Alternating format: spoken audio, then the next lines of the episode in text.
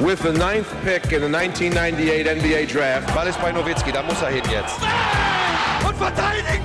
Verteidigen jetzt! Es ist schlicht und ergreifend der einzig wahre Hallensport. Hallo und willkommen zu einer neuen Folge von The Huddle, dem NBA-Podcast auf basketball.de. Heute sind wir mal wieder zu dritt zusammengekommen. Äh, ich begrüße mal wieder in der Leitung Dominik Cesani. Hallo Dominik. Hallo Simon. Und Sven Scherer. Hi Sven. Hallo ihr beiden. Mein Name ist Simon Wisser. Ja, wir haben, es liegt eine ereignisreiche äh, Woche hinter uns, kann man sagen. Viele Meldungen. Äh, in den letzten Folgen haben wir ja vermehrt eigentlich über die Playoffs gesprochen. Heute werden wir auch einiges besprechen, was, was sich abseits des Feldes getan hat. Es gab einige Meldungen aus, aus Dallas, aus Boston, ähm, aus New Orleans, aus Washington zum Beispiel. Und äh, ja, das werden wir heute besprechen, aber trotzdem starten wir ja mit äh, mit den Playoffs natürlich. Wir haben jetzt in der vergangenen Nacht, also wir nehmen Freitagabend auf, in der vergangenen Nacht haben wir das Spiel 6 gesehen zwischen den Brooklyn Nets und den Milwaukee Bucks und ja, jetzt steht an äh, ja, Spiel 6 der Serien Utah gegen Clippers und Sixers gegen Hawks. Ähm, ja, wenn ihr den Podcast hört, sind die Spiele ähm, schon vorbei, deswegen äh, ja, wollen wir vielleicht trotzdem mal äh, die Gelegenheit nutzen, kurz darauf zu schauen. Aber wir starten jetzt mit äh, Bucks gegen Netz.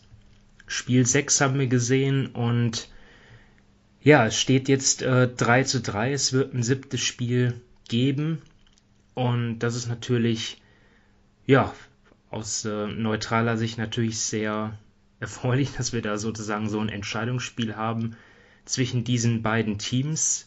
Ähm, ja, Dominik, ähm, wie, wie schätzt du ein, was wir vergangene Nacht gesehen haben? Ähm, ja, auch, auch im Hinblick vielleicht schon auf Spiel 7, was, was fandest du dort äh, besonders interessant?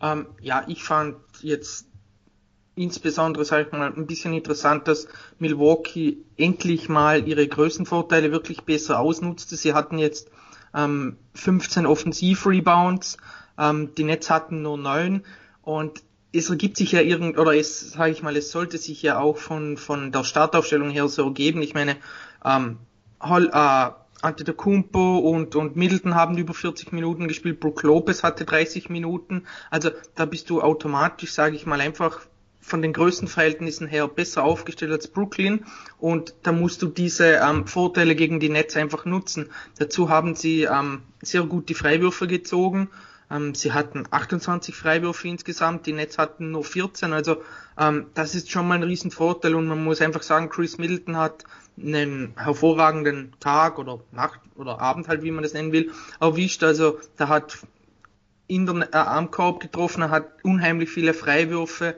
ähm, gezogen, er hat den Dreier super getroffen, also das war wirklich eine, eine exzellente Vorstellung von ihm. Auch von Janis fand ich es ähm, ziemlich gut. Und das hat auch so ein bisschen, ähm, sage ich mal, die, die schlechtere Performance von True Holiday ähm, ja, kompensiert. Und Milwaukee musste das Spiel auch einfach gewinnen. Ich meine, ähm, Brooklyn geht so ein bisschen, sage ich mal, am Stock. Also ähm, James Harden hat jetzt wieder 40 Minuten gespielt, der ist auch einfach nicht fit, der hat nur, ne, ähm, nur neun Würfe genommen, das sieht man einfach, Kyrie spielt gar nicht. Ähm, und Kevin Durant, ja, der war ewig verletzt, jetzt hat er letztes Mal 48 Minuten gespielt, jetzt 40, also die reißen Minuten ab ohne Ende und das war einfach, ja, so, sage ich mal, wirklich ein, ein sehr, sehr wichtiger Sieg für Milwaukee, den sie auch unbedingt brauchten. Ja, um, um das mal aus Netzsicht einzuschätzen, also da war ich ein bisschen enttäuscht. Also ich habe ja gerade in der vergangenen Folge die Netz äh, ja ähm, auch gelobt, ob ihrer Spielweise in der vergangenen Nacht ähm, hat mir das nicht gefallen, überhaupt nicht gefallen, ähm, wie sie einfach auch zu Beginn dieses Spiel angegangen sind. Also mir hat es, mir hat da irgendwie auch irgendwie ein bisschen die Ernsthaftigkeit gefehlt, gerade am Anfang, wie sie dort ja so unmotiviert dort diese Dreier geballert haben. Harden hatte vier Turnover, drei davon in den ersten drei Minuten. Ähm, klar, danach haben sie ähm, sind sie zurückgekommen, ja, haben die Ballverluste minimiert, bessere Würfe genommen, sprich Durant den Ball gegeben und der hat dann gemacht. Ähm, ja, aber wenn du so früh einem zweistelligen Rückstand hinterherläufst, ist es halt auch schwer gegen so ein Bucks-Team. Ähm, du hast schon gesagt, Dominik, die, ähm, die mussten gewinnen und ähm, das hat man auch gesehen. Bei, bei ähm, ja, den Netz habe ich das ein bisschen vermisst. So ähm, gerade jetzt mit diesen Verletzungsproblemen hätte ich schon erwartet, dass sie da ja alles dran geben, auch die, die, die Serie dann einfach den Sack zuzumachen. Klar, Janis und Middleton war, waren überragend. Ähm, Janis auch mehr Punkte gemacht, dann auch äh, in, in Transition, was natürlich auch ja wieder resultiert ist aus den vielen Fehlwürfen der Netz. Und ähm, ja, also ich verstehe da nicht, warum die Netz sich da, so, so hat es zumindest teilweise den Eindruck, ähm, ausgeruht haben nach dem Sieg in Spiel 5. Ähm, weil, ja, es ist auch nicht garantiert, dass sie jetzt in Spiel 7 gewinnen. In Spiel 5 bra brauchten sie eine legendäre Performance von Kevin Durant. Ähm, also er ist der, der die Nets halt im Moment trägt. Kyrie Irving raus, James Harden nicht bei, äh, ja, nicht mal annähernd bei Feuer Gesundheit. Ich finde auch Joe Harris, muss man auch beobachten, ne? die letzten vier Spiele 20% Dreierquote. Also von ihm muss jetzt auch eine Steigerung her. Also ja, Sven, bin ich dazu kritisch, was die Netz angeht, oder hast du das ähnlich beobachtet? Ja, also äh, es war sicher keine Meisterperformance. Äh, ich glaube aber, du bist auch schon etwas kritisch, weil was wir eigentlich in den letzten beiden Spielen beobachtet haben, also seit Irvin raus ist und äh, Harden, sag ich mal, ich weiß nicht bei wie viel Prozent es aber äh, sich gefühlt kaum schnell bewegen kann, ist halt einfach, dass der Qualitätsunterschied der beiden Teams enorm ist. Und dass Brooklyn wirklich dieses Spiel 5 gewinnen konnte, ähm, lag zum einen an dieser Monster-Performance äh, von, von Kevin Durant, natürlich auch äh, ein paar Teamkollegen wie zum Beispiel ein Jeff Green, äh, der seine ersten sechs oder sieben, ich glaube sieben Dreier getroffen hatte. Äh, da brauchte es solche, äh, solche Taten, um dieses Spiel überhaupt noch zu drehen, weil die Bucks sind am Anfang ja eigentlich auch davon gelaufen. Äh, und was man jetzt in dem Spiel hier halt auch gesehen hat, ist, dass diese Rollenspieler ihre Würfe am Anfang nicht getroffen haben. Also Jeff Green hatte gleich ein In-and-Out vom Dreier und hat, glaube ich, die ersten zwei oder drei relativ früh irgendwo verworfen. Äh, und fällt dir vielleicht der erste, der wirklich äh, ganz äh, knapp war und das Selbstbewusstsein ist irgendwo wieder da, dann läuft dieser Start etwas anders. Deswegen glaube ich einfach, die Nets haben nicht die Qualität der Bugs. Die Bugs haben extrem aggressiv angefangen. Sie waren sicher aggressiver wie die Nets. Also von dem her will ich dir da nicht vollkommen widersprechen. Äh, aber ich glaube nicht, dass man das Gefühl hat, dass sie, dass sie nicht wollten. Sondern man hat halt so, das ist vielleicht eine Mischung, nicht ganz so äh, aggressiv wie die Bugs, aber sie konnten halt auch irgendwo nicht mehr. Und wenn die Bugs eigentlich ihren Stiefel durchspielen äh, und nicht so fatale Fehler machen, ja, dann sind die Bugs einfach ganz klar das bessere Team. Äh, und das hat man ja auch irgendwo gesehen. Also sie haben zum Beispiel öfters es geschafft, Janis auf Jeff Green äh, zu switchen zu lassen und äh, Jeff Green ist Janis einfach körperlich nicht gewachsen. Das heißt, dann kommt Janis halt relativ leicht zum Brett während er gegen Kevin Durant oder gegen Blake Griffin deutlich größere Probleme hat. Äh, und da waren einige Mismatches, die sie halt deutlich besser ausgespielt haben, wie im Spiel davor, gerade halt in der zweiten Halbzeit von Spiel 5. Ja, stimmt natürlich auch, ne? Ähm, die Rollenspieler haben da auch Dreier vergeben, die, die hätten reingehen können, aber ich fand, ich fand, war bei Brooklyn waren auch viele Unkonzentriertheiten gerade zu Beginn dabei. Ähm, ja, ähm, gut, äh, war es das schon zur Serie oder, oder, oder wollt ihr noch äh, ein bisschen vorausschauen? Die Glaskugel anwerfen?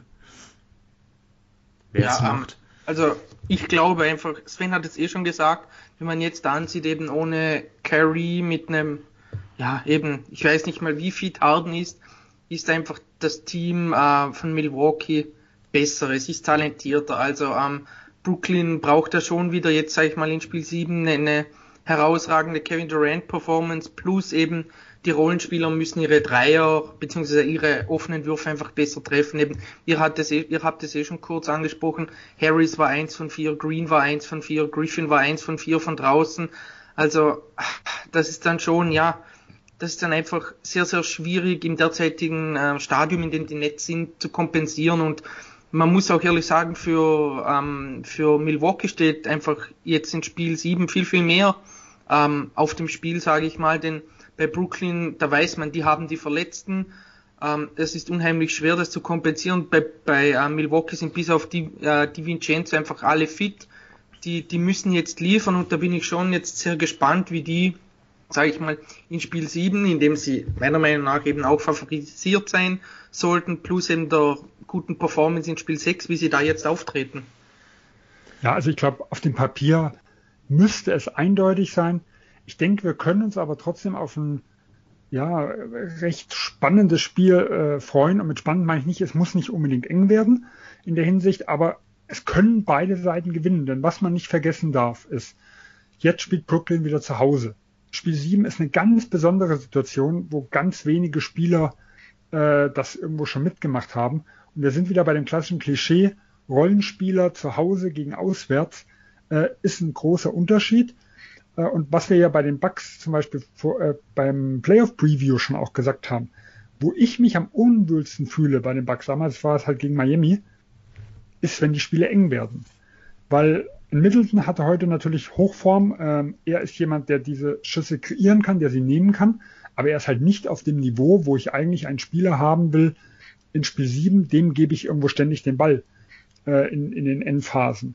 Äh, in Giannis Antetokounmpo kann das einfach, ist da einfach eingeschränkt. Also wir haben gesehen, wenn er wie jetzt in Spiel 6 viel aus der Bewegung eingesetzt wird, viel aus Transition, äh, Transition äh, quasi pusht äh, und nicht unbedingt äh, Isolations irgendwo geht, dann ist er immens stark. Aber er ist halt kein klassischer Shot Creator, der sehr vielseitig irgendwo als Scorer ist. Äh, und da sehe ich halt äh, die Brooklyn Nets schon im Vorteil bei engen Dingen. Und das ist, das ist das Ziel, was eigentlich Brooklyn haben muss. Sie müssen das Spiel so lange wie möglich offen gestalten. Die Bucks müssen versuchen, wie in den letzten zwei Spielen wieder wegzurennen äh, und das halt diesmal irgendwo nicht aus der Hand zu geben. Äh, und vielleicht halt noch ein Punkt, was für Brooklyn so ein kleiner Hoffnungsschimmer ist. Äh, James Harden im Vergleich zu Spiel, also Spiel 5 im Vergleich zu Spiel 6 war schon ein kleiner Fortschritt. In Spiel 5 hat man ja das Gefühl gehabt, er kam, also der, er kam überhaupt nicht hoch, also der, der Jumper hatte, hatte überhaupt keine Höhe, was der Sprung irgendwo angeht. Er ging irgendwie kaum zum Korb, er war nur ein reiner Ballverteiler äh, und er war dann heute doch, also heute Nacht schon etwas aggressiver, äh, hat auch den Körperkontakt nicht komplett vermieden, also wurde das eine oder andere Mal umgerannt, äh, hat, hat nicht angefangen, da, da zurückzustecken. Und wenn es vielleicht nochmal einen kleinen Sprung in die richtige Richtung gilt, dann sind die Nets zumindest etwas gefährlicher, wie sie in Spiel 6 waren. Ja, und dann könnte die Serie, also auch für Brooklyn aus, ausgehen. Äh, nicht, weil ich sie für stärker halte, sondern weil ich halt den Milwaukee Bucks nach der Serie gegen Brooklyn nicht so 100% traue, dass sie das wirklich über, über die Runde bringt, trotz äh, theoretischem großen Vorteil. Ja, schon eine verrückte Serie. Also wir sprechen hier, dass Milwaukee eigentlich das stärkere Team ist äh, und das äh, ja nach den ersten beiden Spielen, wo Brooklyn so klar besser war, äh, auch ohne James Harden. Also ja, man wird jetzt sehen, ob die Bucks halt ähm, ihr bestes Spiel abliefern können oder nicht. Ähm, ja, dann schauen wir noch auf die anderen beiden Serien, die noch laufen. Ne? Phoenix natürlich schon im Conference-Finale, wartet jetzt auf den Gegner zwischen äh, ja, Jazz und Clippers. Ja, und äh, ich meine, das kann man, da kann man jetzt auch mal die Verletzung reinbringen, die natürlich jetzt äh, vorher schon ähm, ja leider immer mit reingespielt haben, aber jetzt gerade auch in der zweiten Playoff-Runde einfach auch ähm, ja das Überschatten, diese, diese Verletzungswelle. Wir haben bei den Jazz Donovan Mitchell, Mike Conley, die beide fraglich sind. Da steht bei beiden noch nicht fest, ob sie spielen können. Die Clippers äh, ohne Kawhi Leonard, äh, ja, das ist natürlich die Geschichte mit dem, mit dem rechten Knie. Ähm, also auch dort, ja, wird man jetzt äh, sehen müssen, wer, wer dort spielt. Ähm, in der anderen Serie habe ich auch jetzt äh, gelesen, Trey Young ist angeschlagen, natürlich bei den Sixers Joel Embiid angeschlagen, Danny Green raus ja, puh, also das ist schon irgendwie, ich weiß nicht, Abnutzungskampf ist irgendwie vielleicht das, das beste Wort dafür, was, was sich dort jetzt abspielt und dann wird am Ende vielleicht der gewinnen, der ähm, ja, die meisten Spieler noch fit hat. Äh, die, die Suns ja eigentlich nicht so gebeutelt. Da ist aber jetzt Chris Paul erstmal in Quarantäne äh, wegen Corona. Also muss man auch erwarten. Ja, es ist schade, dass sowas immer ähm, damit reinspielt, aber sowas immer im Sport. Äh, Verletzungen gehören leider dazu. Ähm, ja, wir können vielleicht trotzdem einfach mal kurz äh, einen Blick zurückwerfen, wie es eigentlich ja, passieren konnte, dass die Jazz dieses fünfte Spiel verlieren. Äh, ja, obwohl Kawhi Leonard gefehlt hat. Also, als ich das Ergebnis morgens gelesen habe, da hat es mich leicht aus, aus den Socken gehauen. War das auch deine Reaktion, Sven? Äh, ja, gut, da ich das Spiel gesehen habe, nicht nach dem Ergebnis. Okay, ja. Ähm, es war eher so, als ich die Meldung von Lennart äh, einen Tag vor mitbekommen habe, habe ich gedanklich die Clippers irgendwo schon abgeschrieben äh, und war dann mein, okay, die ersten Conference Finals äh, ihrer, ihrer Vereinsgeschichte werden auch äh, in diesem Jahr nicht, äh, nicht erreicht werden. Äh, und das, obwohl sie eigentlich in Spiel 3 und 4 die Kontrolle übernommen haben, also sind mehr auf die Small Ball Lineups gegangen. Äh, Spiel 4 war gerade defensiv, äh, ja, eine Augenweide, wie sie die Chess da irgendwo rausgenommen haben, indem sie extrem viel geswitcht haben und die Dreier den Chess halt extrem erschwert haben, was ja so denen ihre offensive Grundpfeiler ist. Ähm, gut, man muss natürlich jetzt fairerweise dazu sagen, Conley fehlt weiter und äh, Donovan Mitchell sah auch bei weitem nicht fit aus. Also man hat nicht das Gefühl, dass er extrem explosiv zum Korb kam. Äh, der Sprungwurf war nicht allzu hoch, also er kam nicht allzu weit weg vom, äh, vom Boden und es waren halt eher so, gerade in der Endphase, Hero-Shots, die gemacht wurden. Und die Clippers können halt weiterhin die Defense der, der Utah Jazz äh, ja an ihre Grenzen irgendwo führen. Das muss man halt ganz klar sagen. Also die Jazz haben große Probleme mit diesen Small Ball Lineups. Äh, Gobert wird, ist ja zum Beispiel häufiger gegen einen Batum oder gegen einen Morris, gegen den er gestellt wird. Und er muss halt immer überlegen, geht er raus oder bleibt er hinten, äh, um die Zone zu schützen? Äh, und wir hatten es ja auch vor dem Playoff schon äh, angesprochen, ich glaube beim Defensive Player of the Ward äh, Diskussion. Es ist kein reines Problem von Rudy Gobert selber. Äh, also er kann schon raus, aber die gesamte Defense der Jazz baut halt darauf, dass er die Zone dicht macht. Äh, sie haben eine, als Team in der regulären Saison eine super Verteidigung, aber um Gobert sind eigentlich keine individuell starken Verteidiger, keine wirklich äh, immens guten Help-Verteidiger. Gobert ist der Anker dieser Defense und die Clippers schaffen es einfach, Gobert vor die Aufgabe zu stellen, gehe ich raus, conteste ich den Dreier oder bleibe ich hinten und versuche diese Defense zusammenzuhalten? Und darauf haben die Jazz keine Antwort und dementsprechend haben die Clippers in der Serie ein 126,6er Offensivrating gegen, wie gesagt, eines der eigentlich besten Defensivteams der gesamten Liga. Und dieses Problem wird auch in Spiel 6, also was jetzt dann, wenn ihr es hört, heute Nacht war oder eventuell im Spiel 7 weiterhin da sein. Und ich sehe halt die Jazz mit einem halbwegs fitten Mitchell und einem Conley schon als klarer Favorit. Äh, aber wenn die weiter angeschlagen sind, dann können die Clippers Wunder auch wirklich ins Conference Final kommen. Denn dann leben die Chess eigentlich viel zu sehr von, ihrem, von dem Dreier. Äh, und das haben wir in Spiel 5 halt einfach gesehen. Die erste Halbzeit ist der Dreier gefallen. Äh, dadurch waren sie immer so ein bisschen überlegen. Sie konnten aber nie wirklich wegziehen. Äh, Im dritten Viertel haben sie dann 0 von 10 äh, geworfen und im letzten, oh, bis kurz vor Schluss war es einer. Ich weiß gar nicht, ob ganz am Ende nochmal einer dazugekommen ist. Ich glaube, Mitchell hat da nochmal ein, zwei irgendwo gemacht. Aber wo sie aufgehört haben, die Schüsse zu treffen und Mitchell halt einfach nicht wie gewohnt äh, zum, zum Brett kam, äh, da haben die, haben die LA Clippers dann klar das Kommando übernommen.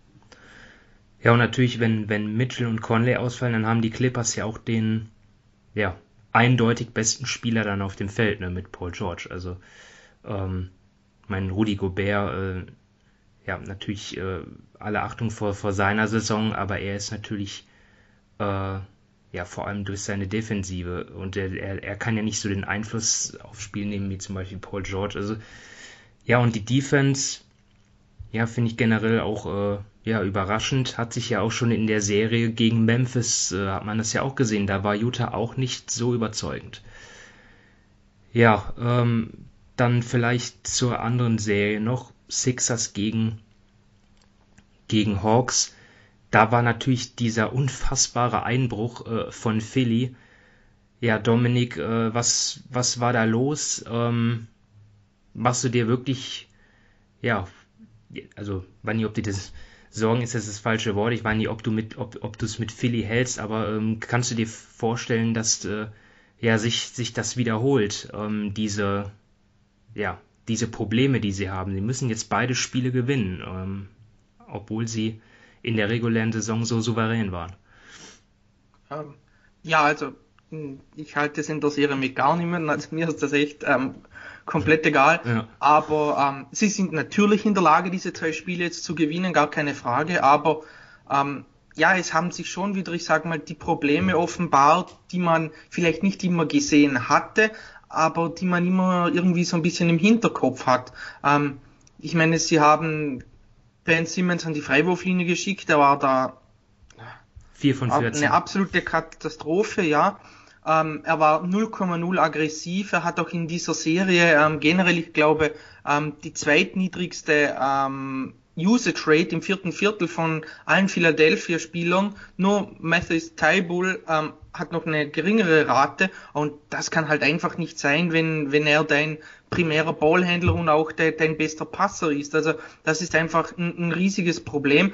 Und generell jetzt sage ich mal in, in Spiel ähm, in Spiel 5 da hat wirklich ähm, Seth Curry hat offensiv enorm gut gespielt, gerade auch das Zusammenspiel mit Joel Embiid hat super geklappt, aber er hat auch dann ja in, in den in der in den sag ich mal ab dann, wo dann der Vorsprung geschmolzen ist, man hat einfach gesehen, er konnte einen Lou Williams nicht stoppen. Also ähm, das war dann schon einfach so, so ein Trade-off, den, den Philadelphia eingehen musste. Und das ist natürlich nie so super. Und ja, gut, die, die Performance von Tobias Harris, die wird, sage ich mal, jetzt ein bisschen ignoriert, eben weil jeder auf Ben Simmons reinhaut. Das ist nicht unverdient, aber eben von Tobias Harris, er hatte zwei von elf in dem Spiel. Also ähm, das ist auch eine absolute Katastrophe mit, mit vier Punkten. Also im Endeffekt bei Philadelphia wirklich, da waren offensiv zwei Spieler vorhanden mit Embiid und mit Curry und der Rest dann, wenn es darauf ankam, war einfach nicht vorhanden. Und natürlich sollte so, so ein, ein, ein Kollaps niemals passieren. Aber irgendwie ist das bei, bei von Doc Rivers gecoachten Teams wird das inzwischen so, sage ich mal, zum Running Gag. Ähm, das kommt bei dem öfters vor. Aber ja, es ist einfach bei, bei Philadelphia ein riesiges Problem, wenn Ben Simmons als, als Ballhändler da nicht agiert und Seth Curry hat nicht so einen Tag dann bist du einfach so unheimlich auf Embiid angewiesen, der natürlich für sich selbst sehr, sehr gut kreieren kann, aber der jetzt auch aus dem Post heraus nicht der allerbeste Passer ist. Da kommt einfach deine ganze Offense in Stocken und ähm, das ist dann gegen, gegen Atlanta natürlich ein riesiges Problem, denn die sind zum Beispiel dann umgekehrt, können die natürlich offensiv dann schon ähm, sage ich mal, liefern, wenn es darauf ankommt. Trey Young hatte wieder ähm, 19 Freiwürfe, da macht den die Hölle heiß. Und eben wenn dann du mit Lou Williams dann noch spielst, du hast einfach immer genug Leute auf dem Feld, die wirklich ähm, Druck auf den Korb machen können, die dann auch rauspassen können auf, auf, auf einen Hörter, auf einen Bogdanovic, die zwar nicht getroffen haben, aber die Leute stehen ja dann teilweise oft wirklich sehr frei. Und das ist dann schon ein Problem, das einfach Philadelphia hat, wenn sie nicht nur offensiv ähm, solche gravierenden Fehler machen. Also ja, ich sag halt einfach, die Freiwürfe treffen 4 von 14, das geht einfach nicht. Und wenn du dann defensiv dann auch dich ein bisschen entblößt, sage ich mal, aber ich verliere mein Vertrauen jetzt trotzdem nicht in Philadelphia, denn an sich halte ich sie schon für das bessere Team, aber in den Playoffs, ja, sage ich mal, sind, sind die, sind allgemein die, zum Beispiel die Duelle aus der Regular Season mehr oder weniger komplett egal. Du fokussierst dich nur auf das eine Team, du versuchst alle Schwächen zu entblößen und Atlanta als Underdog macht das bisher wirklich sehr, sehr gut. Also ich glaube, wir müssen hier zwei Dinge unterscheiden. Ich glaube, Philadelphia müsste jetzt müsste die Hawks 4-1 besiegt haben. Ich glaube, da ja. braucht man äh, nicht viel zu sagen. Sie haben einen 18 Punkte und einen 26 Punkte Vorsprung in den letzten zwei Spielen verspielt. Und es ist jetzt nicht so, dass die Hawks, weiß Gott, wie heiß waren. Klar, im letzten Viertel äh, waren sie extrem gut, aber über das gesamte Spiel äh, ein Bogdanovic, ein Hörter äh, haben nicht äh, so geliefert. Ähm, insgesamt treffen die Hawks jetzt, also machen jetzt keinen Dreierregen von draußen irgendwo. Äh, auch ein Trey Young ist nur knapp über 31 oder irgendwas Prozent ähm, in der gesamten Serie. Also eigentlich müsste es 4-1 stehen. Steht es aber nicht. Es steht 3 zu 2 für die Atlanta Hawks. Äh, und diese Kollapse, die da passiert sind, sind eigentlich ungewöhnlich, äh, was das angeht, und würden wahrscheinlich in 99 von 100 Fällen oder vielleicht 97 von 100 Fällen äh, so nicht mehr passieren. Äh, aber Philadelphia hat ganz klare strukturelle Probleme. Und mit denen jetzt zwei Spiele zu gewinnen, wird nicht einfach. Äh, und für mich das erste strukturelle Problem ist einfach, und das haben wir auch vor der Saison beim Preview schon angesprochen, obwohl wir Philadelphia eigentlich alle sehr, sehr weit vorne gesehen haben, sie haben einfach keinen Ballhändler, der elitär seinen eigenen Schuss kreieren kann. Äh, denn Embiid aus dem Frontcourt ist ein Riesenunterschied immer zur, zur Anfangsphase und nachher am Ende, wenn sich alles auf ihn konzentriert. Ähm, und Ben Simmons kann das einfach nicht. Tobias Harris kann das so mal ein bisschen, ist aber äh, eigentlich dafür auch nicht prädestiniert. Und das Curry hat so mal ganz vernünftig im letzten Spiel gemacht, aber er ist eigentlich auch kein Creator äh, für sich und irgendwelche anderen. Das heißt, wir haben äh, vor der Saison gesagt, das ist der einzige Minuspunkt der Offseason von Daryl Morey und er konnte auch äh, zur Deadline mit einem Lowry zum Beispiel, der gehandelt wurde, nicht behoben werden und ein George Hill ist ein Totalausfall. Also der hat in den letzten Jahren immer wieder gute Phasen, wieder sehr schlechte Phasen gehabt. Äh, momentan ist es halt eine katastrophal schlechte Phase, die er hat. Äh, und da sieht man auch, die Schwächen der Hawks können überhaupt nicht attackiert werden. Die spielen im letzten Viertel mit Lou Williams und Trey Young. Äh, das ist offensiv ein sehr potentes äh, Backcourt, was das angeht, gerade wenn Lou Williams heiß läuft. Aber defensiv müssen die gerupft werden. Die dürften überhaupt keine Chance haben. Aber es kann sie überhaupt keiner attackieren. Weil keiner der Guards äh, wirklich in der Lage ist, Gefahr auszuüben und äh, Ben Simmons halt einfach Angst hat, dass er gefault wird und ja auch wirklich viel gefault wurde äh, und dementsprechend überhaupt gar keinen Druck auf die ausübt. Und wenn man dann einfach mal guckt, die drei ja, wichtigsten Spieler der 76ers in den letzten beiden Schlussvierteln, also der Spieler, wo sie jetzt äh, die hohen Punkte vergeben haben, in dem Beat 1 von 10 aus dem Feld. Äh, in Harris, Moment, ich muss mal gucken, ich habe doch die Liste hier, 0 von 0 von 0 von 5 und äh, Ben Simmons hat nicht einen Wurf genommen. In zwei Schlussvierteln. Ja, das ist ein Riesenproblem, was vielleicht gegen die Hawks, weil sie halt einfach auf dem Papier überlegen sind, äh, noch sich irgendwie retten lässt, aber wo es dann extrem hart wird, wenn es gegen Milwaukee oder vielleicht gegen wieder etwas gesündere äh, Brooklyn Nets wird, wenn das so weitergeht. Äh, und halt auch, was, was mir immer noch nicht klar ist, ist, dieser Abfall von Joel Embiid von der ersten zur zweiten Halbzeit. Ist das jetzt nur verletzungsbeginn? Also ist ja gut möglich. Äh, aber man sieht halt, äh, in der ersten Halbzeit macht er auch hier äh, 57,4 Prozent seiner Field Goals. In Halbzeit 2 geht das Ganze auf 39,6 runter. Das Net-Rating erster Halbzeit mit der, der 76ers mit ihm ist plus 30,7 in der zweiten Halbzeit minus 1. Jetzt kann man sagen, okay, erste Halbzeit hat er, ist er halt, er ist halt nicht ganz fit, da ist er noch bei Kräften. In der zweiten Halbzeit baut er ab habe ich mal geguckt, weil das gleiche habe ich in Erinnerung gehabt letztes Jahr gegen Boston.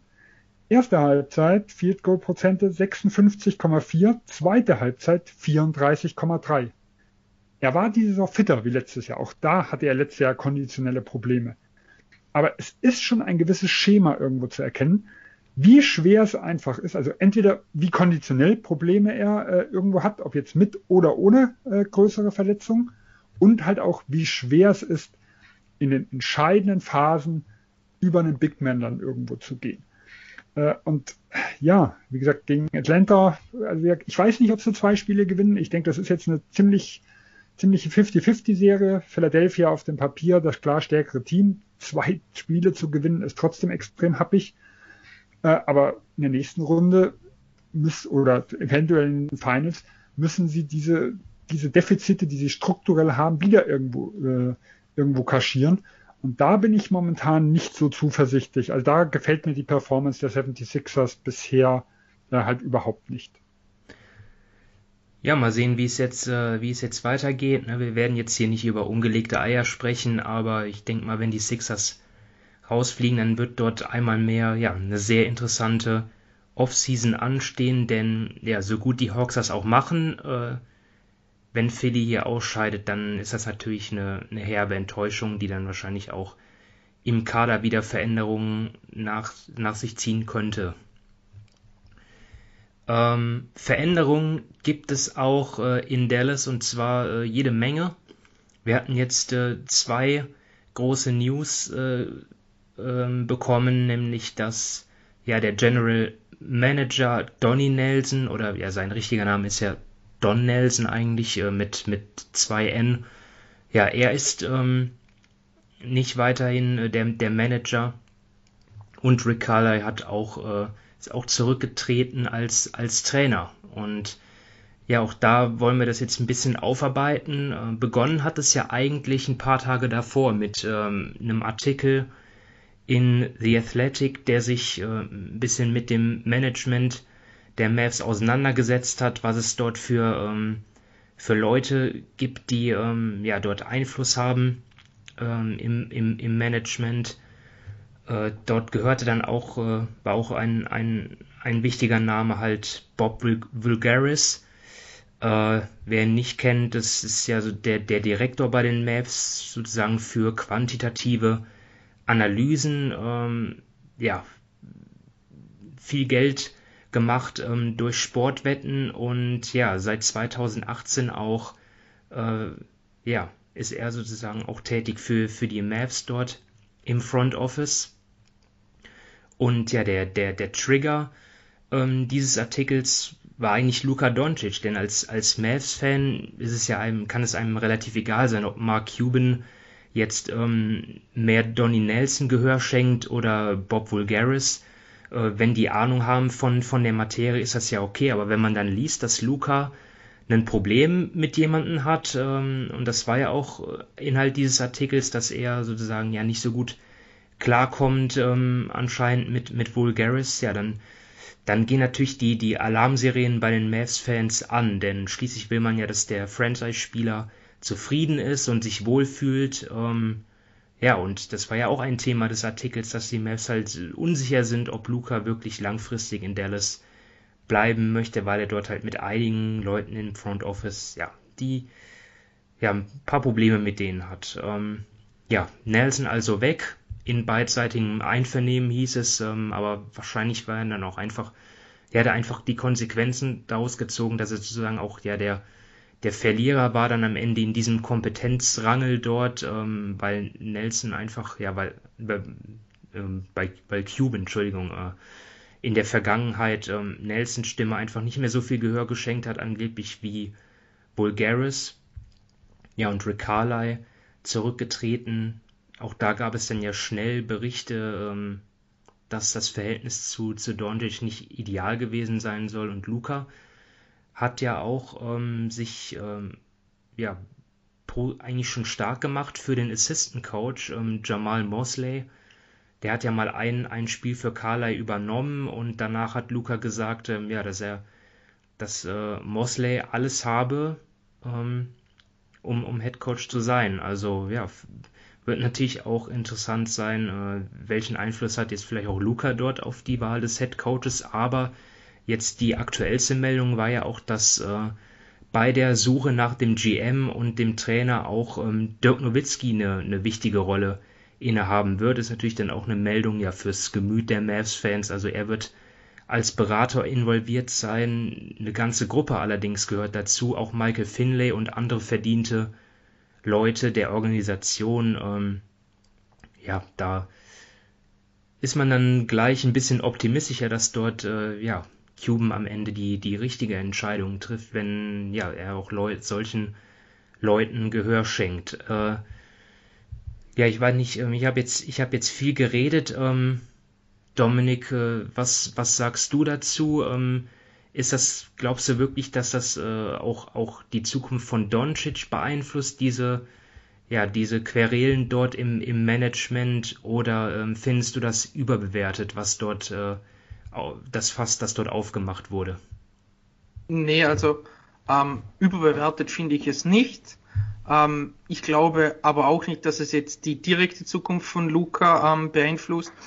Da fand ich jetzt ähm, im letzten Low ähm, Low Post Podcast von Zach Lowe mit, mit Tim McMahon. Der ist ja auch ähm, eigentlich der Dallas Insider von ESPN. Ja, Den absolute Hörempfehlung. In, in, in, enorm interessant, denn der hat da an dem ganzen Artikel von The Athletic hat er noch ein bisschen ähm, mehr Auskunft gegeben. Er hat auch gesagt, ähm, in Dallas muss man sich einfach daran gewöhnen, dass ähm, Luca kein Dirk ist. Denn das ist ja ähm, im Nachhinein kann man sagen, es war wunderschön von Dirk, dass er immer ähm, die Geduld mit Dallas hatte, dass er wirklich immer ähm, alles mit denen mit, mitgemacht hat, die ganzen Aufs, aber natürlich auch die ganzen Ups.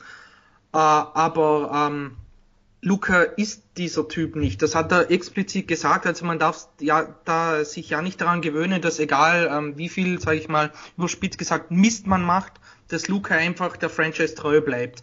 Und ähm, er hat aber auch gesagt, dass Luca diesen Supermax, den er sicherlich ähm, angeboten bekommt, unterschreiben wird. Das heißt, ähm, die ähm, nähere Zukunft ist mal gesichert. Aber ich glaube generell, es ist schon für Dallas und auch für Cuban einfach ein Problem, ähm, wenn man sieht, was jetzt ähm, in dem Artikel rauskam, den Cuban selbst als Bullshit bezeichnet hatte, aber zwei Tage später ähm, Co der Coach weg ist, der, ähm, der GM weg ist, ähm, Bob Vulgaris anscheinend auch ähm, sage ich mal, auf der Klippe steht.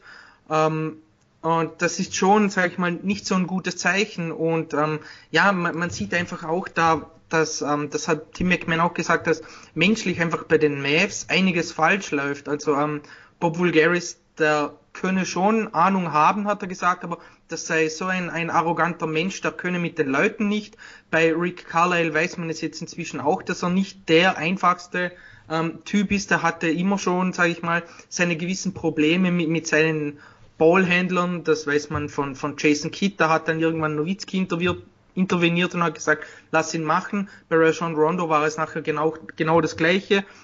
Jetzt hatte er mit, mit Luka Doncic dieses Problem, die haben sich ja auch angefaucht äh, und, und ähm, Luka hat ihn manchmal angeschrien, also das war ein Problem. Dazu hat Luca, glaube ich, auch den Berater, äh, mit dem die Mavs schon ab und zu mal so ihre Probleme hatten, eben Bill Duffy, da war der Agent ähm, von, von äh, Steve Nash, da war der Agent, glaube ich, von DeAndre Jordan und so weiter. Also das sind alles so Dinge, die, sage ich mal, in ähm, isoliert betrachtet nicht riesig groß sind, aber wenn man weiß, ähm, wie wichtig einfach Luca ist, wie gut er ist und wenn man das alles zusammensetzt, dann muss Dallas da schon aufpassen, sage ich mal, dass das jetzt einfach in die richtigen Bahnen gelenkt wird. Und ich glaube gerade hinsichtlich so des, des zwischenmenschlichen Bereichs, da bekommen wir jetzt, sage ich mal, von außen vielleicht nicht so viel mit, aber das ist schon enorm wichtig für die ganzen Superstars in der Liga. Das hört man ja auch immer mehr, sei es jetzt ähm, bei LeBron oder sonst überall. Die, die, diese ganzen ähm, Stars, die müssen sich wohlfühlen bei ihren Teams.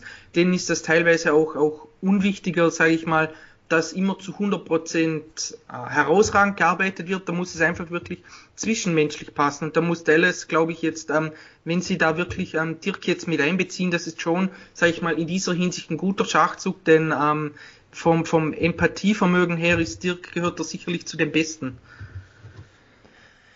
Ja, ich finde, ja, das Zwischenmenschliche zwischen Luca und Carlyle ist ja eigentlich auf Anhieb müsste man ja denken, äh, ja, also Carly, der hat Luca schon in seinem Rookie-Jahr die, die Schlüssel in die Hand gegeben, äh, hat ihm sozusagen alle Freiheiten gegeben. Er durfte auch ja, gefühlt jeden Wurf nehmen, den er wollte.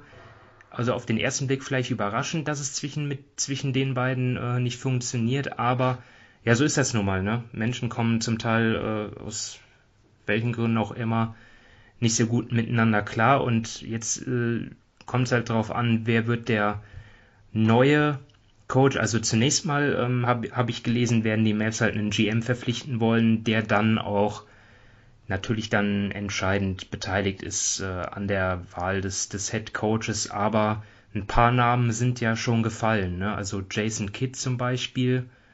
Äh, Sven, gibt es da noch mehr auf der Liste, die schon rausgekommen sind? Also die angeblichen drei Favoriten, wobei das natürlich schwierig zu sagen, wenn, wenn eigentlich erst ein GM eingestellt werden will, er ja. soll und der dann sucht, sind ja Mosley, Kidd äh, und Stotts. Alle mit Mavericks-Vergangenheit, muss man dazu sagen. Und auch Michael Finlay gilt ja zum Beispiel als ein Kandidat für den GM-Job. Auch äh, jemand, der ja bei den Mavericks sowohl war wie auch jetzt schon arbeitet irgendwo. Also für mich ist so das kritischste, was, äh, was ich da, was ich da immer rausgelesen habe, ist halt, dass ja, dass Mark Cuban scheinbar so der GM ist. Also, um es mal ganz plakativ dann irgendwo zu sagen. Das heißt, äh, Mark Cuban ist derjenige, der die Hauptentscheidung trifft und es geht eigentlich darum, wer ihm da zuflüstert. Und das sind halt so, also aus den letzten Jahren hat man eigentlich immer festgestellt, die Teams, wo die Besitzer sich halbwegs zurückhalten, vielleicht eine gewisse Richtung vorgeben, aber dann ihre Leute machen lassen. Ähm, die haben langfristig äh, ja so den größten Erfolg irgendwo gehabt. Und äh, das sind halt so Dinge, die mir, die mir jetzt irgendwo weniger gefallen. Und wenn halt jetzt wirklich äh, jemand gesucht wird, der ja, der Mark Cuban halt machen lässt, ah, da, da habe ich dann schon irgendwo meine Probleme. Gerade weil ich so rein vom Gefühl her ist Mark Cuban ja auch nicht unbedingt der geduldigste. Also erinnert mich da schon ein bisschen an jemanden auch wie Michael Jordan und so von, äh, von den Besitzern her, die das lieber heute wie morgen haben wollen. Das kann mal gut gehen, äh, aber das führt auch oft zu, zu Aktionen, ja, wo man nachher merkt, okay, das Ganze muss man wieder reparieren. Ja, und äh, das ist halt sowas, wie gesagt, was mir einfach grundsätzlich nicht allzu gut gefällt, wenn man solche Dinge hört. Ja, sonst, sonst noch was zu Dallas oder ansonsten machen wir weiter mit Boston? Ja, also bei den Celtics dort ähm, ja, hatten wir gar nicht so groß thematisiert halt diese, diese Änderungen dort natürlich Danny Ainge äh, nicht mehr da, jetzt Brad Stevens neuer äh, President of Basketball Operations und Trainerposten nach wie vor vakant. Ähm, ja, und dann jetzt die erste große Entscheidung von Brad Stevens halt als, als Manager, äh, dass äh, er einfach ja, Kemba Walker getradet hat nach Oklahoma City gegen Al Horford. Ähm, ja, jetzt muss man, jetzt kann man ja wirklich dann einen Strich unter die äh, Zeit von, von Kemba in Boston ziehen und einfach sagen, ja, dass das einfach überhaupt nicht so ja, sich ausgezahlt hat, wie man sich das vorgestellt hat, natürlich auch aufgrund von Verletzungen. Ne? Also ja, ähm, Sven, jetzt äh, du, du hältst es ja mit den Celtics. Was sagst du zu dem Trade? Ja, äh, ich, kann ihn, ich kann ihn absolut nachvollziehen. Man muss halt sagen, äh, Kemba Walker war zweieinhalb Monate bärenstark. Also er hat äh, 2019, so bis zum Jahreswechsel, war er der Träger der Boston Celtics. Das war ja auch bevor dann Tatum im Februar äh, so seine, seinen Durchbruch hatte als Leader der Celtics. Und dann kam die Knieverletzung und ja, seitdem ist er ein Negativspieler. Das muss man halt so ganz klar sagen. Ähm, er ist defensiv ja auch schon im fitten Zustand äh, ja zumindest eine Angriffsstelle gewesen. Er war jetzt nicht, nicht also keiner auf dem Niveau, wo man sagen kann, wie ein Isaiah Thomas, der halt einfach durch seine kleine Körpergröße da noch limitierter war. Ähm, aber er war da halt schon ein Problem. Und wenn du halt offensiv nur einen 70, 80-prozentigen Kemba Walker hast, der einfach nicht mehr so explosiv zum Korb kommt oder nicht mehr regelmäßig, er hatte mal einzelne Spiele, da ging das, ähm, der nur noch auf seinen Jumpshot irgendwo angewiesen ist und der auch nicht mehr so gut fällt, dann hast du da ein großes Problem. Und ähm, wir haben es auch vor der Saison schon gesagt, da gab es ja Meldungen drüber, dass die Boston Celtics vermutlich erst nach der Saison überhaupt sagen können, wie es gesundheitlich um Kemba Walker steht. Also vor der Saison wollte sich keiner dazu äußern, was er genau hat. Keiner wollte eine Prognose abgeben. Es war alles sehr mysteriös. Äh, ja, und jetzt ist die Saison vorbei und das Kapitel Kemba Walker ist relativ schnell beendet worden. Äh, also von dem her kann ich absolut nachvollziehen, was gemacht wurde. Ähm, Al Horford war jemand, viele denken, der ist so im, ja, den wollte Boston loswerden. Das war damals nicht so. Also Al Horford ist aus seinem Vertrag ausgestiegen, weil er ein Angebot hatte, äh, das deutlich über dem Marktwerk damals lag in Philadelphia. Äh, und Boston brauchte dann den Salary Cap, um Kemba Walker zu holen. Nachdem Kemba Walker per seinen Trade zu den Celtics gekommen ist für Terry Rozier, hat Danny Ainge nochmal versucht, Al Horford äh, dazu zu bewegen, äh, quasi äh, doch bei Boston zu bleiben, weil dann wäre es cap-technisch möglich gewesen, beide Deals äh, unter ein Dach zu bringen. Aber Al Horford hatte halt schon zugesagt. Also Al Horford war in Boston weiterhin gern gesehen und wir haben auch gesehen, die Qualitäten, die er hat, äh, und die hat er auch in den letzten zwei Jahren gehabt. In Philadelphia konnte er sie nur ohne Embiid eigentlich ausspielen, also dass das Duo äh, Horford auf Center und Ben Simmons äh, auf der Guard-Position hat eigentlich hervorragend funktioniert und auch in OKC hat er angedeutet, was er als äh, Center, sag ich mal, noch drauf hat. Das ist was, was in Boston weiterhin gebraucht wird. Also es ist kein Vertrag, den man einfach nur aufnehmen musste, sondern ich bin schon überzeugt, äh, dass das Playmaking, was er bringt von den großen Positionen, äh, auch das Spacing, also mit ihm war das Pick and Pop äh, eine, eine große Waffe der Boston Celtics und so seine, ja, er ist so eine, ich sag mal, er ist nicht ein Robert Williams, der ein absolutes Tier, sag ich mal, am, am Brett ist, unglaublich athletisch ist und er ist nicht so wie ein Grant Williams, der zum Beispiel extrem flink äh, ist und draußen Leute verteidigen kann, aber er ist so eine gute Mischung aus beidem. Das sind schon Dinge, die Boston irgendwo gebraucht hat.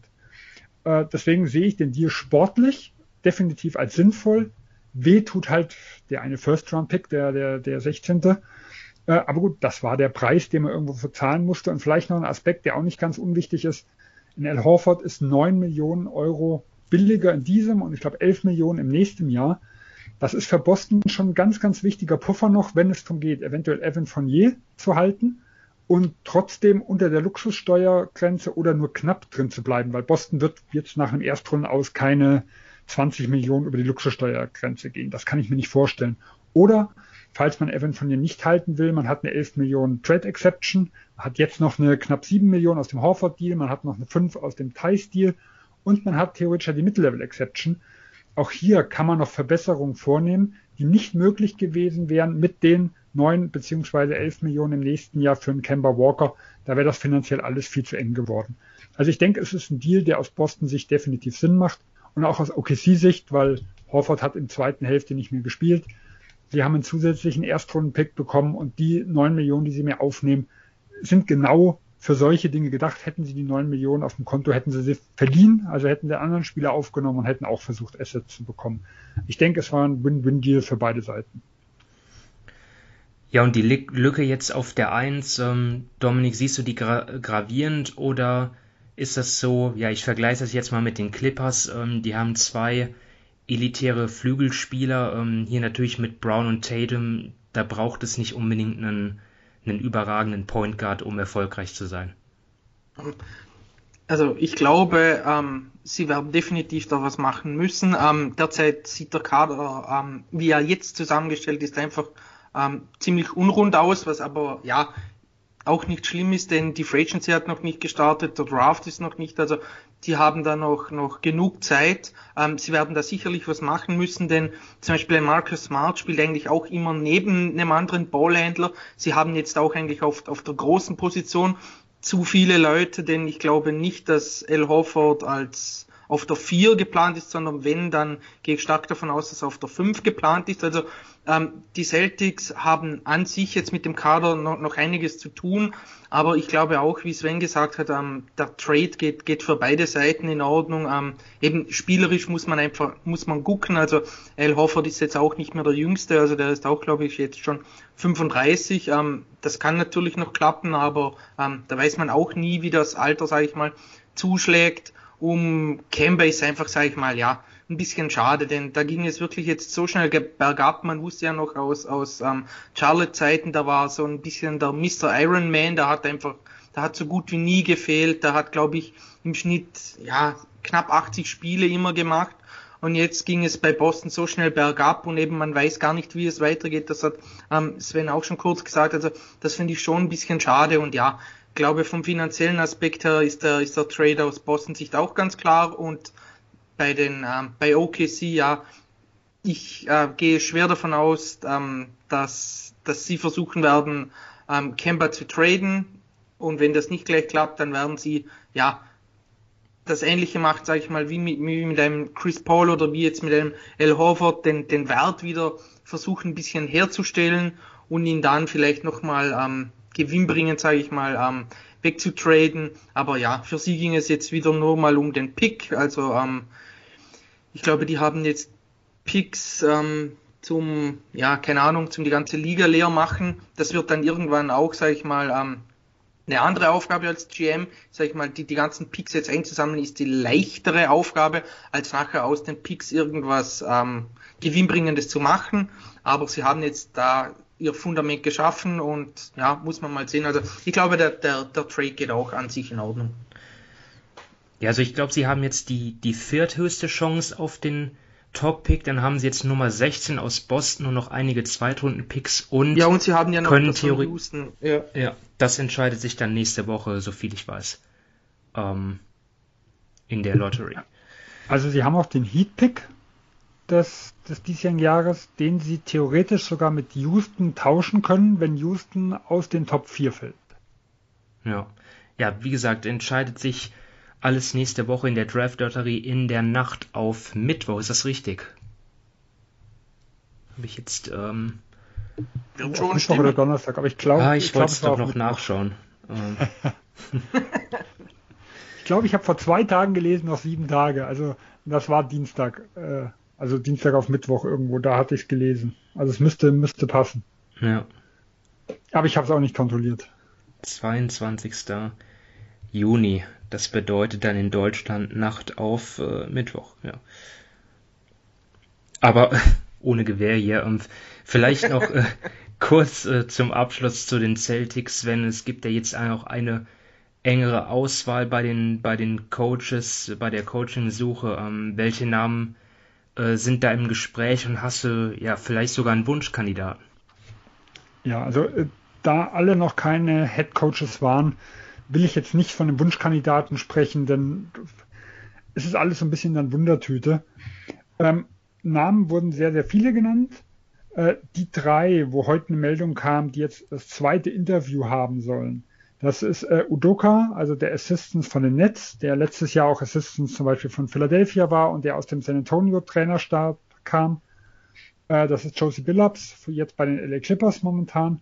Äh, und das ist Ham von den Milwaukee Bucks der auch bei mehreren Teams äh, irgendwo gehandelt wird.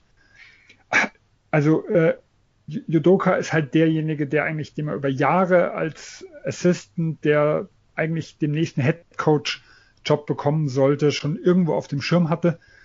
Ähm, Billups hat ja erst 2017, glaube ich, das äh, abgelehnt ins Front Office der Cleveland Cavaliers zu gehen, weil der hat damals ein Stellenangebot gehabt statt Kobe Altman. Äh, der ist also noch nicht so lang jetzt wirklich auf der Trainerbahn mit.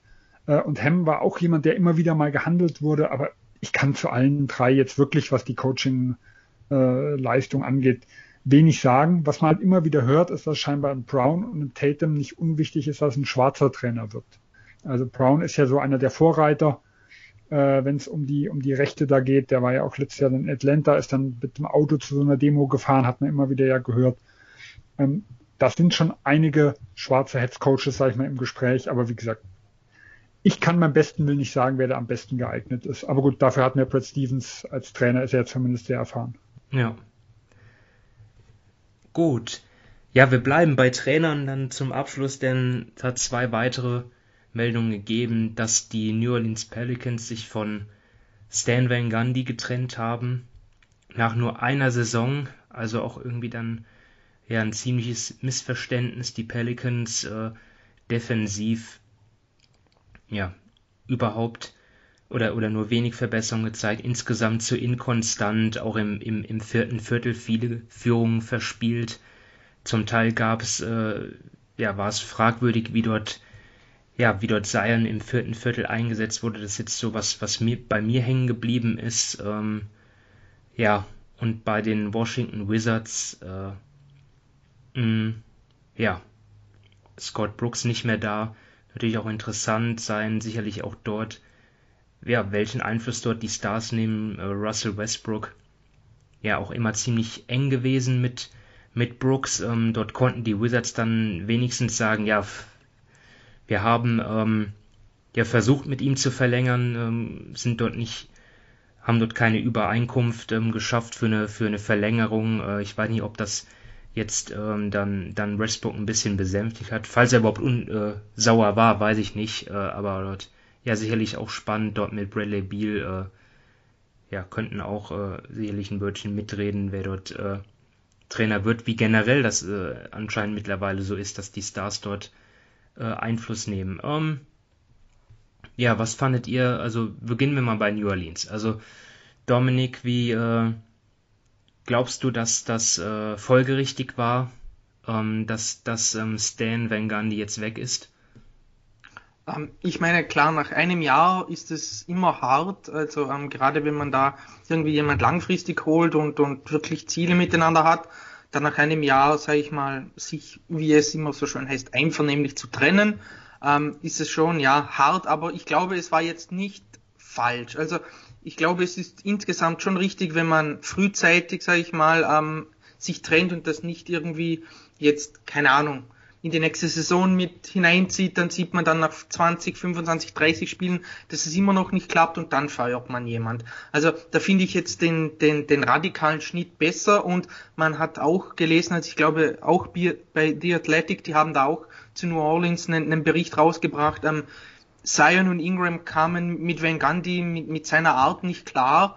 Ähm, das war ein Problem und man muss auch einfach generell sagen, es liegt, es lag schlussendlich dann schon nicht nur an Van Gundy, sondern man muss auch einfach die zusammen, die Kaderzusammenstellung von David Griffin hinterfragen, denn da wurde, da kam da mit riesigen Vorschusslorbeeren an, dann hat er den, den Trade für Anthony Davis abgewickelt und seither war es schon, ja, sage ich mal, sehr überschaubar. Da hat ähm, Steven Adams geholt, ihn mit einem neuen Vertrag ausgestattet. Der True Holiday Trade sieht natürlich von dem Pixar auch gut aus, aber er hat als Spieler Eric Bledsoe zurückbekommen, der auch 0,0 in dieses Team passt und da sieht man einfach jetzt die, die Probleme des gesamten Kaders. Du hast mit, mit Ingram und mit Zion ähm, zwei Spieler, die quasi, sag ich mal, deine Eckpfeiler einfach sind und dann stehen teilweise dann mit Eric Bledsoe und, und mit Steven Adams zwei Leute auf dem Feld, die ja die ihnen den Platz wegnehmen, gerade einem Sion, ähm, der einfach unter dem Korb eine, eine Wucht ist, da hat er nicht dann nicht diese Freiheiten, die er braucht.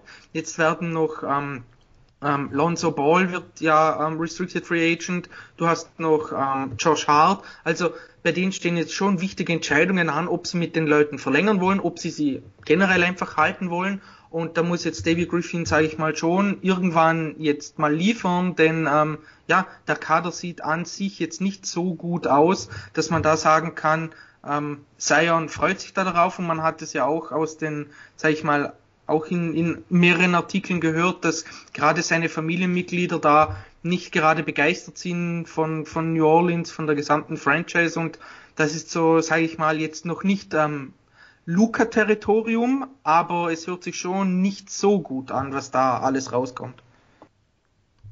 Noch nicht Luca-Territorium, was heißt ich das sagen, denn? Ich finde das heftiger wie Luca-Territorium. Also äh, Luca hat ja zumindest sich schon, da, er hat gesagt, ich unterschreibe, also so nach dem Motto, ich unterschreibe den 200 Millionen Vertrag. Ja, aber das ist ja bei Sion jetzt noch nicht möglich. Ich finde, es ist, noch nicht Luca-Territorium, weil eben ein David Griffin zum Beispiel noch da ist. Und das ist ja jetzt bei Dallas, da ist ja jetzt Donny weg, da ist ähm, Rick Carlisle weg, also da war jetzt einfach der, äh, der Schnitt dann nochmal größer. Deshalb ist es jetzt für mich noch nicht Luca-Territorium. Ah, okay, so ist das gemeint, ja. Also ja.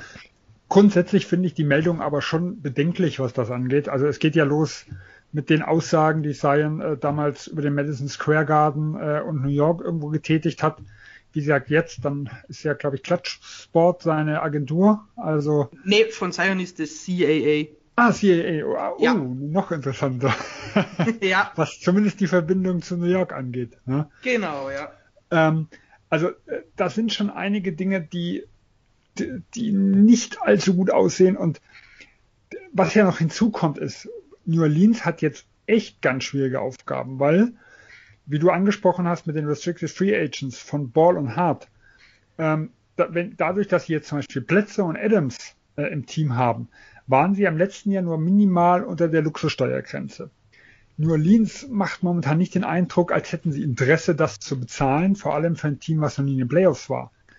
Jetzt aber eventuell viel Assets abgeben zu müssen, um einen der zwei wieder zu traden, ohne vielleicht groß was zurückzubekommen, was sportlich hilft, oder hart oder Ball ziehen zu lassen, ist ein ganz, ganz schlechter Eindruck, den man quasi äh, den Spielern irgendwo gibt, die mit der sportlichen Situation unzufrieden sind.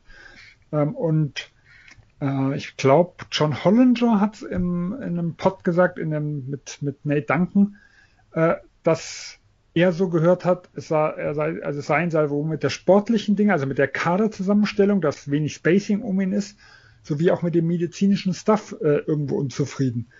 Äh, und das ist ja schon einiges, sagen wir mal, was da irgendwo dazukommt. Und wenn jetzt äh, quasi dazu, dazu kommt, dass sie jetzt auf Sparpolitik dann irgendwo fahren, also dass die, wie gesagt, nicht bereit sind, Luxussteuer zu bezahlen, wichtige Leistungsträger zu halten, ähm, eventuell ja auch bei den Coaches, da könnte es ja sein, da wird ja viel spekuliert, dass sie nicht äh, bereit sind, renommierten Coach zu holen, weil er zu teuer ist, weil sie müssen ja wenn Gandhi noch weiter bezahlen. Äh, dann kommen ja die ganzen äh, Geschichten damit, dass halt einfach New Orleans eine Footballstadt ist, also dass mhm. die Saints Nummer eins, LSU, also dass das Football College quasi Nummer zwei ist. Äh, und vielleicht kommt sogar Curling an drei, bevor noch äh, die Pelicans, also um es mal übertrieben darzustellen äh, irgendwo kommen. Also diese Gerüchte kamen ja in den letzten Jahren immer wieder dann auf, weil ja auch nie, nie das, das Geld investiert wurde, wobei das die letzten Jahre schon ein bisschen besser geworden ist, das muss man sagen, aber medizinischer Stuff war ja schon immer ein Problem, äh, was kam. Die haben sich damals mit den Saints geteilt, jetzt haben sie ja, glaube ich, den, den eigenen seit Griffin mit drin ist. Äh, also da kommt schon viel aufeinander und jetzt sind eigentlich die Pelicans genau in der Situation, wo sie im letzten Jahr auf der richtigen Seite standen, zum Beispiel bei dem äh, Holiday Deal, da konnten sie relativ viel rausschlagen, weil die Bucks unter Zugzwang waren. Sie haben jetzt plötzlich viel Picks und sind immens unter Zugzwang in diesem Jahr mit den ganzen Meldungen.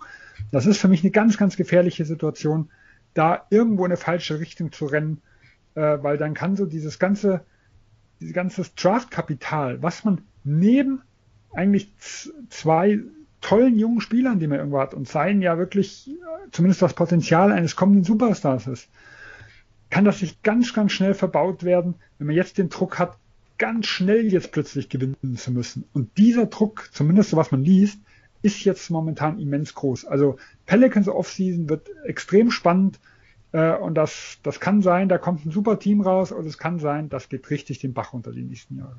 Und vor allem, was halt auch noch ist, eben, sie hatten ja vorher mit Anthony Davis, hatten sie auch, sage ich mal, ein Talent in, in den äh, Sphären von einem Zion. Und auch da haben sie ja schon so unglaublich vieles falsch gemacht.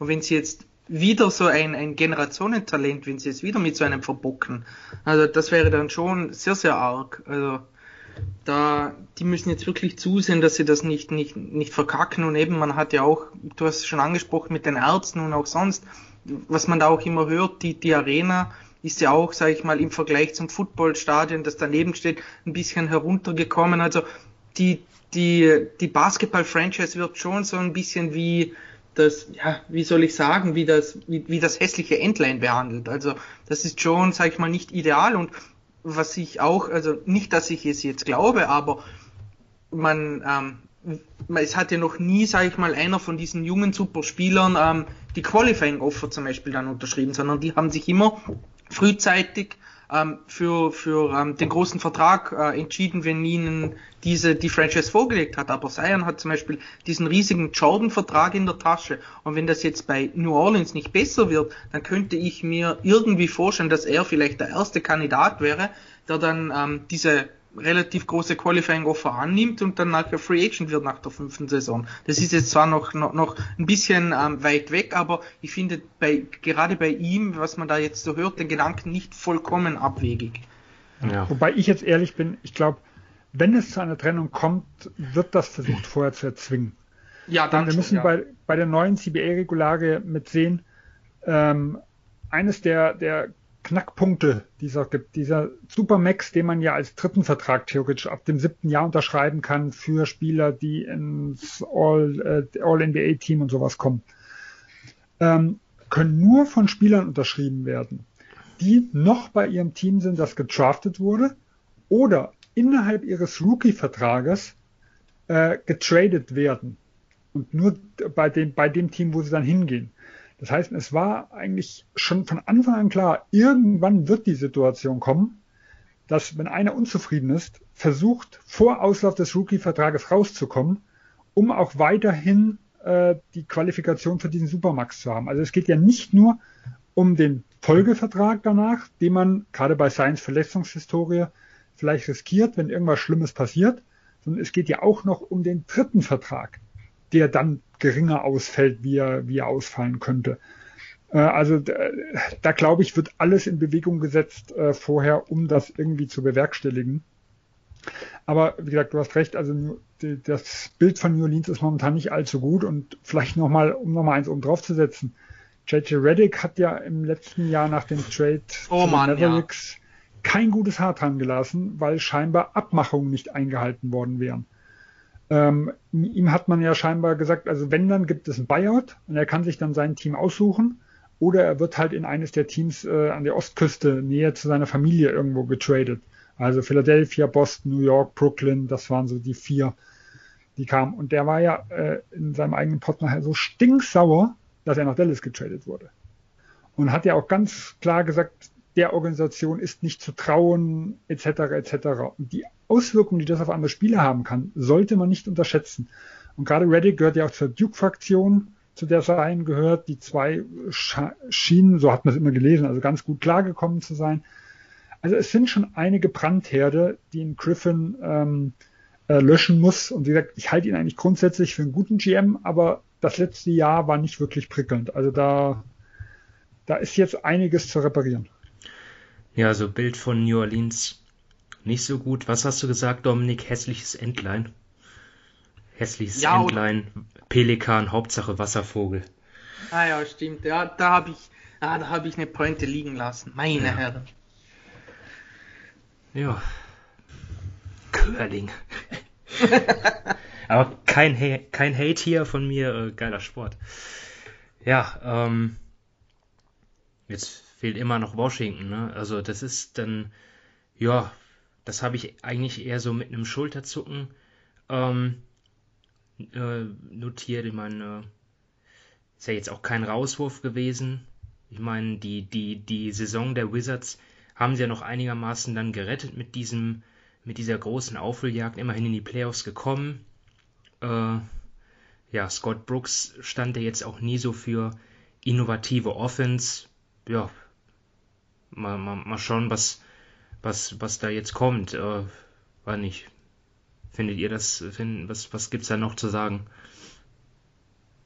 Ich glaube, der einzige interessante Punkt in der Hinsicht ist ähm, eigentlich die Zukunft von Bradley Beal, weil der wird sicher irgendwo mit einbezogen, was die Entscheidung mit angeht, wenn man ihn irgendwo halten will, weil äh, Bradley Beal kann irgendwann im Herbst, also er hat ja 2019 diese Einjahres-Extension unterschrieben und genau zwei Jahre nach diesem Punkt kann er ja eine erneute Extension unterschreiben. Und alles, was man aus Washington hört, ist, dass das das oberste Ziel der Wizards ist, äh, ihn jetzt dann über 2022 hinaus langfristig zu binden.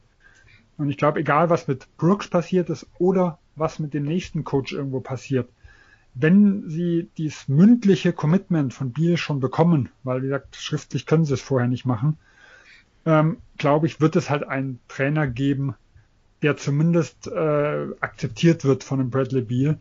Von dem her denke ich, da wird kein Skandal oder sonst irgendwo was äh, im Raum stehen. Da wird es wahrscheinlich sehr, sehr enge äh, ja, Beratungen geben zwischen Management und Beal. Gut, ja, wir haben viel über Trainer gesprochen heute, aber ähm, wir hoffen trotzdem, dass ihr es interessant fandet. Wir sind jetzt äh, durch für heute ähm, und bedanken uns natürlich fürs Zuhören mal wieder und äh, hoffen, dass ihr uns treu bleibt. Und ja, sagen bis zum nächsten Mal. Schönes Wochenende ähm, und viel Spaß mit jetzt den, äh, mit den Entscheidungen in der zweiten Runde. Und ja, wie gesagt, macht's gut. Bis zum nächsten Mal. Tschüss. Ciao. Tschüss.